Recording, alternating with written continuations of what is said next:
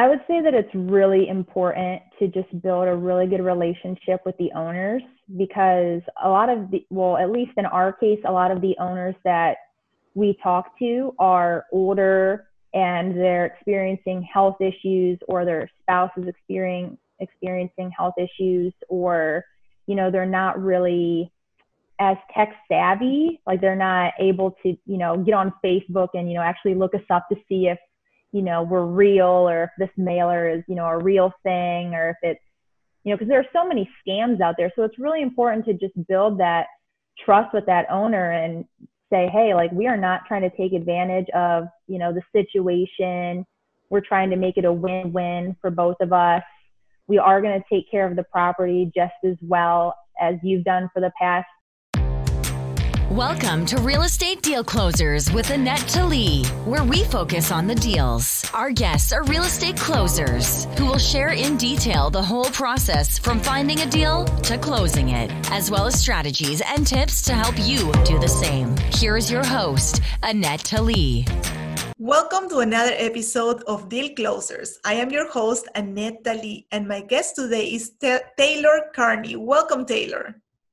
Hello. Thanks, Annette, for having me on today. I'm really excited and I appreciate your time. I am very excited to have another woman that is crushing it in real estate and to share with us your journey of how you started and, and where you are now. So, uh, let me uh, tell you a little bit about Taylor.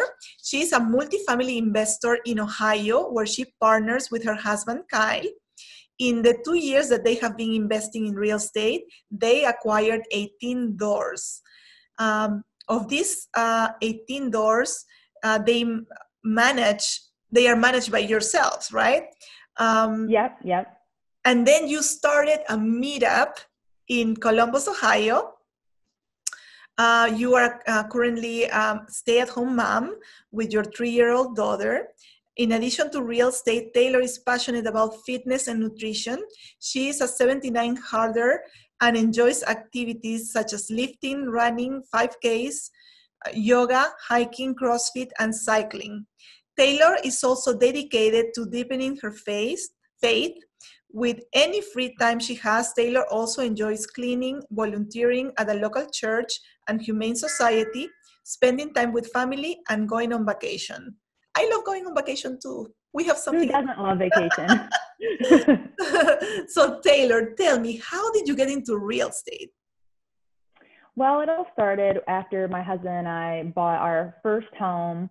We had spent all this time watching the HGTV shows and the flipping shows and all that. And it was just really cool to see all the different things that you can do in a home and transform it and make it your own and beautiful. So we were getting all these ideas and I wanted to do all these crazy things to our house. Well, we got the idea, well, why don't we, you know, try to find a house to flip here where we live? And so we got in touch with a local um, real estate agent, and she took us to some properties, and we kept an eye on homes that were listed for sale on the market, but nothing ever really came up that was a good candidate for a flip. So we were just kind of going to let the idea go because we just kind of want to do it for fun. We weren't really going to start a whole flipping business or anything. But then that same um, real estate broker reached back out to us at a later date and said, Hey, you know, you guys were interested in real estate. Have you ever thought about buying holds and doing rental properties, being a landlord, and all that sort of thing? And my husband and I were kind of unsure. We had never really thought about it, but we kind of wanted to know more. And she had an off market deal. She knew a guy that was renovating a duplex that had no one in it. So he was just kind of fixing it up and then he was going to put it on the market. But luckily, we went and looked at it and we built a relationship with the owner and we were able to purchase it at a good price and that's kind of how it all started was you know the real estate broker just saying hey like you know you reached out to me before and i have an off market deal if you're interested wow that's awesome so yeah. it kind of pays to to share with people what, what you want to do right because she kept you in mind when she got this deal? Yeah, it's really important to just be open with the brokers as well and just say this is kind of what i'm looking for and so that way you know your time's not being wasted looking at things that you know don't match up to what you want. So she knew what we were looking for and you know she knew that we weren't experienced in the flipping world and so she wasn't going to you know send us any sort of home that was a whole entire gut job but she saw a home that you know, was turnkey, ready to go for new tenants, and thought that that might be something that was more our style. And it ended up, you know, being a really fun and great process and learning everything that goes along with, you know, getting good tenants in there. And um, we've just been going ever since. That's awesome. The deal. All right, so let's talk about the deal. Uh, what deal do you want to uh, talk about today? Uh, I want to talk about a deal that we did just over a year ago, um, and we still own it today as a rental. And it's a triplex here in Tiffin, where we live. Triplex and in yeah, okay. triplex. That's awesome. What what type of asset is it? Is it A, B, or C class? B class. Yeah, it was built in the 1950s and it's in a really, really great neighborhood. So we were really excited to get something that was in a B class because normally we invest in C class and then try to do value add and get good tenants in there and do upgrades and take it from a C to a B. Okay, perfect. All right. So, how did you find this uh, specific deal? We used a direct mail campaign. That's one of our favorite ways to find deals and close on deals. And this was, you know, no different than any other um, direct mail campaign that um, we normally do. And we just use our county's auditor site to find non owner occupied apartments where the owners have at least owned them for 15 or so years. I'm making notes. awesome. All right. So you just go uh, and, and to the site and then look uh, for this information. Yes. Okay. Yeah, we look for owners that have owned it for a while. So, you know, most likely the asset is paid off most likely they're at that age where they're ready to retire or they're just tired of doing all of the upkeep themselves. And so that is how we're able to find owners that are pretty pretty motivated. And how how um how many people do you target on each campaign? How many mail mailers do you send out? I mean, it really just depends because we've used different lists before. We've done pre foreclosures, we've done small multifamily, we've done larger multifamily. We just really try to um, expand in our area. So we start, like, we live in Tiffin, so we have some rentals in Tiffin, and we'll slowly work our direct mail campaign out to surrounding counties and do the same thing. So it's not really about how many mailers we're sending out. It's more so about finding those owners that have owned the asset for at least 15 years and they've um, got, you know, we're not into single family, so um, smaller multifamily. Mm-hmm. So anything that meets that criteria is kind of what we what we aim for. Awesome. And, and how often do you send your mailer, mailers?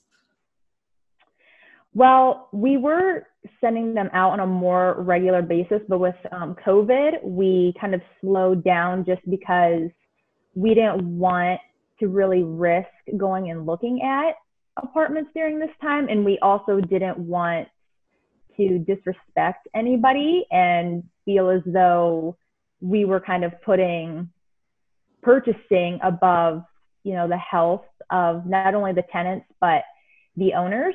So we're kind of at a standstill. We have mailers that we do want to send out, and we want to um, get back in touch with some people that we haven't sent mailers to in a while and do the second round. But we're just waiting until it's a more appropriate and safe time just for ourselves and you know the tenants and owners.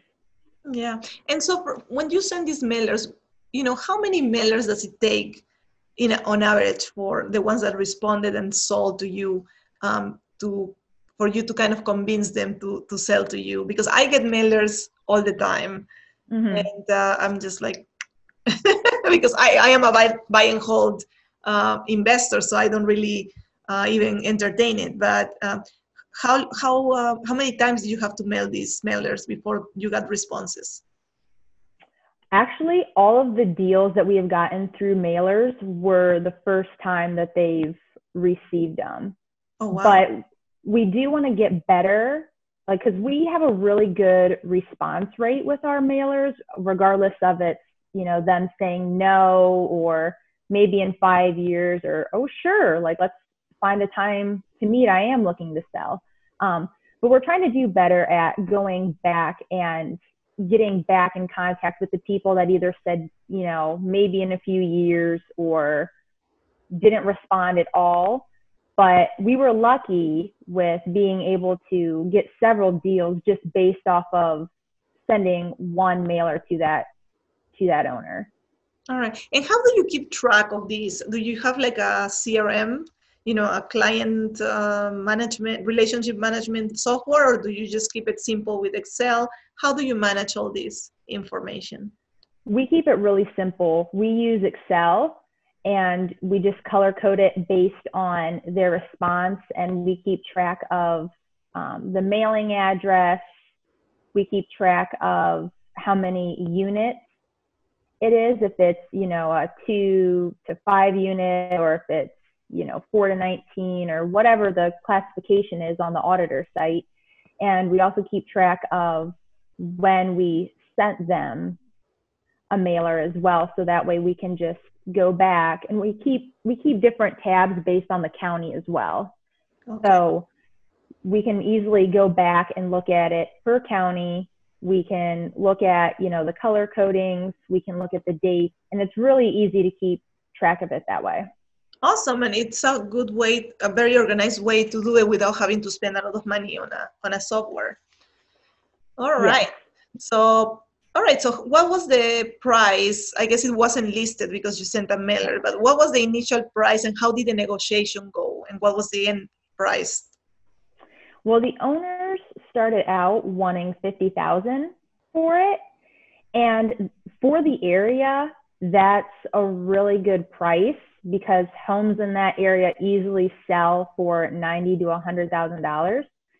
But when we went and met with the owners, what we didn't know was that it was only functioning as a duplex. It's a triplex, but they hadn't used the bottom unit in over 20 years because these owners had owned it for well over 40 years. And, you know, they had a tenant move out, and at the time, they just never felt the need or the desire to go in and rehab it so they just had really good long term tenants that were in the other two units. So they said, well, you know, I don't really feel like these tenants are going to be leaving anytime soon and the cash flow is good. So we had to do some price negotiating because we knew that there was going to have to be a major rehab in the bottom unit because it hadn't been used in so long. Mm-hmm. So we just had met with the owners several times to build a good relationship with them and to build that trust and rapport because they lived an hour and a half away. So they really weren't on the property that much. And so since they live an hour and a half away, you know, they don't know who we are, they don't know what other properties we own. And we ended up negotiating it down to 40,000. Oh wow, that's an amazing price for a triplex. Yeah.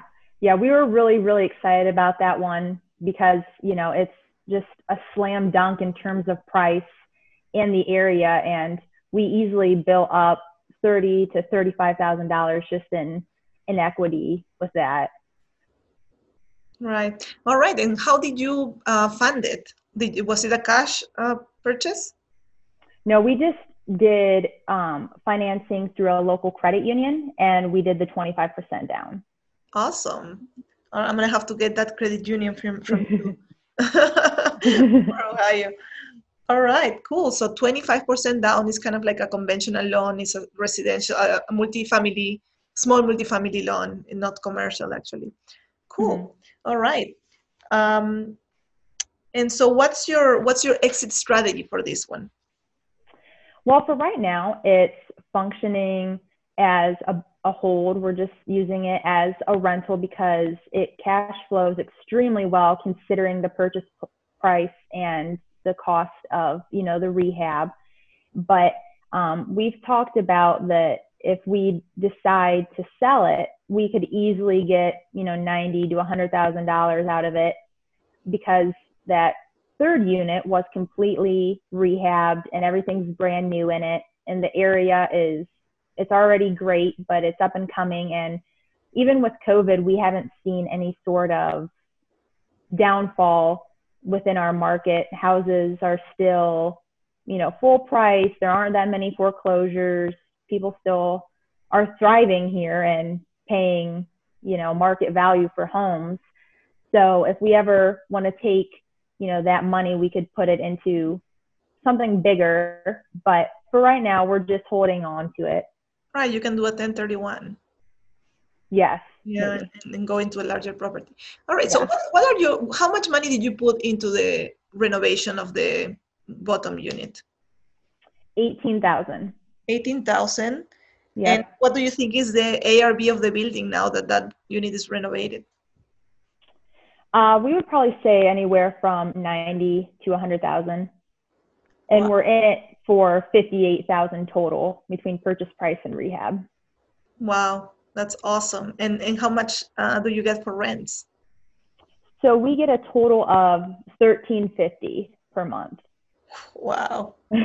and did you have to raise the prices of the other units, or you just kept them at the same price? The two tenants that were in there when we purchased it, their rent is the same because they're really great tenants. They take care of the property. We wanted them to stay and one tenant has been there for over four years and then the other tenant's been there for 12 or 17 or some extremely long time.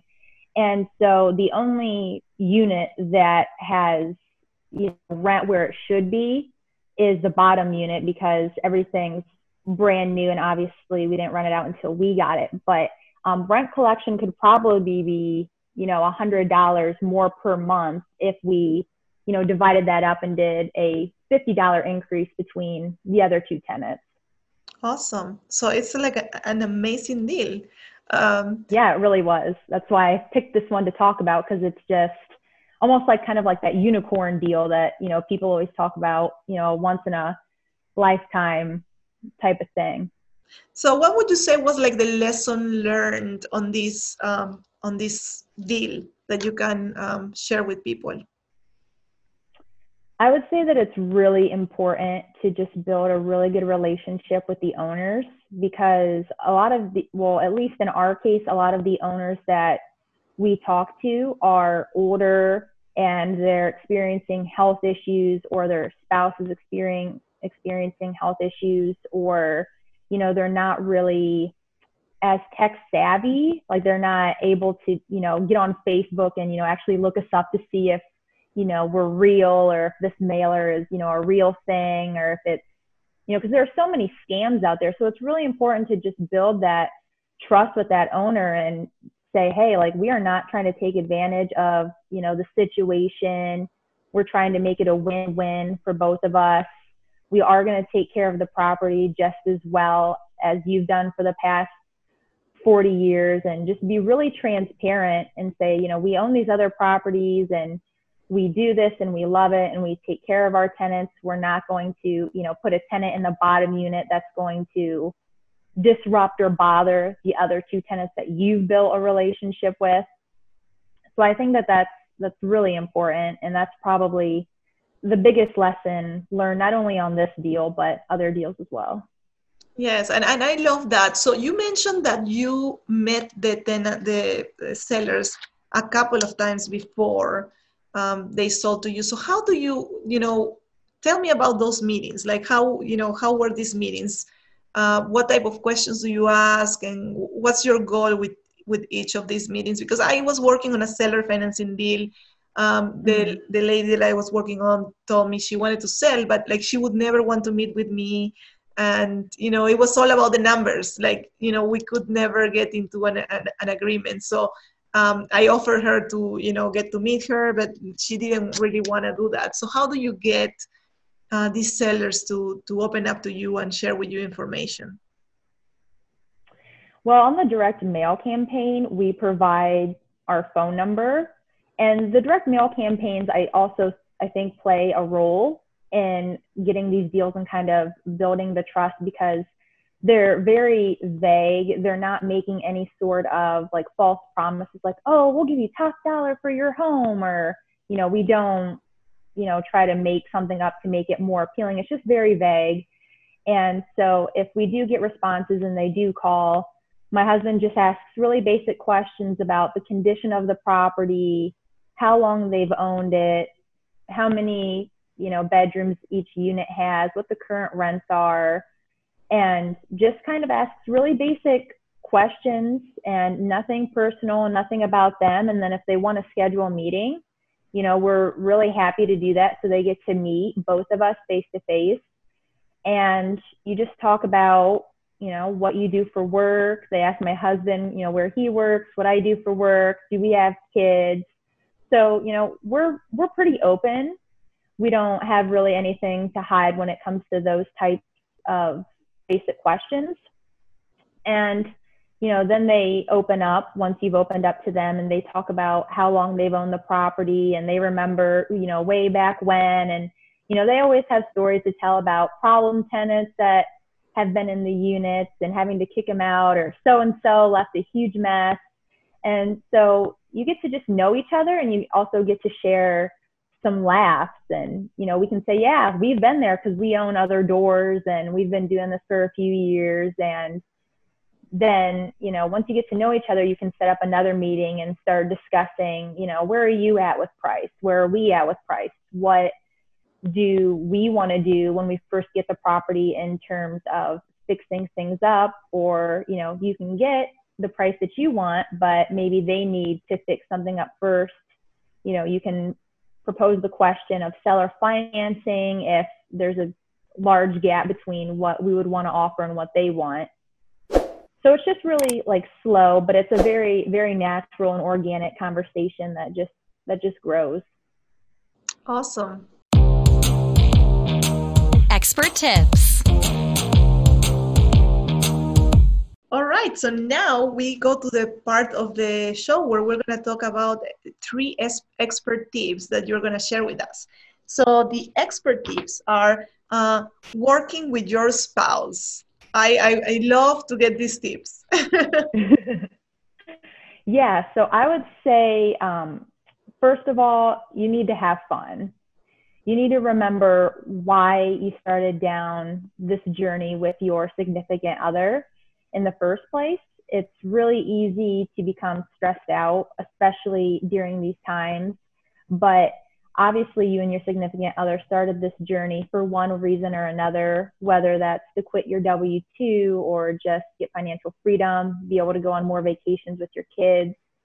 So when you get stressed out or when you start arguing or someone forgot to do something, just look back and remember that you were both in the same boat back then when you started and you're still on the same team now. And that it's important to say hey we're doing this because you know we're interested in it and it's fun and we can see ourselves doing it long term. So that'd be number one. Um, number two i would say that it's really important for you and your spouse or significant other to have different identities. So you know if you're working together, if you're parenting together, going on vacations together, you know, sometimes you, you just need some space away from your spouse or significant other. And so it's really important to remain separate. If you need to schedule time away from each other, then I feel like that's really important because you got to have something else to talk about besides work, kids, and you know, what are we having for dinner? Exactly. and so going into kind of bouncing off that one would be number three would be to have your own hobbies, do things that the other one might not like to do. Um, so, like for example, um, I'm a morning bird and my husband is a night owl. So we work out at different times of the day. You know, I'm more productive in the morning. He's more productive at night in terms of, you know, self education, whether it's books or podcasts or meditation or whatever. So, you know, he is more likely to stay up and have his me time and alone time at night after myself and our daughter go to bed. Whereas I'm the type of person who says, Oh, I can't wait to get up early and have that me time. So that way, you know, over dinner or whenever you have some downtime, you two have something to discuss that's different.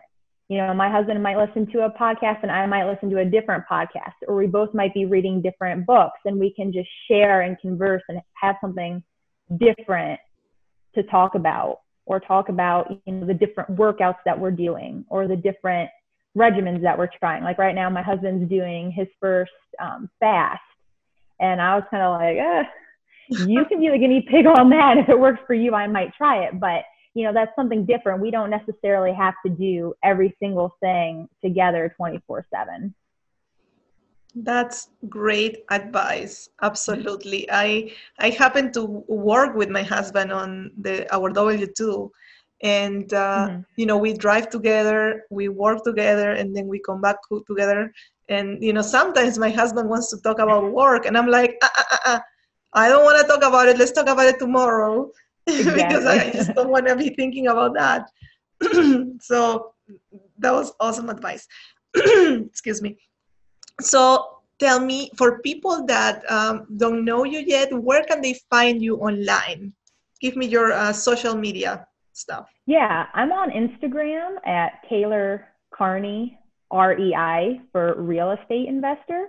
And then I'm also on Facebook. I'm more active on Facebook than Instagram right now, but um, you can just search my name, Taylor Carney, on Facebook, and you know, feel free to send me a friend request and um, yeah, I try to post relevant content, but I share a lot about fitness and my family and other things that I'm passionate about besides real estate. So try to keep it fresh.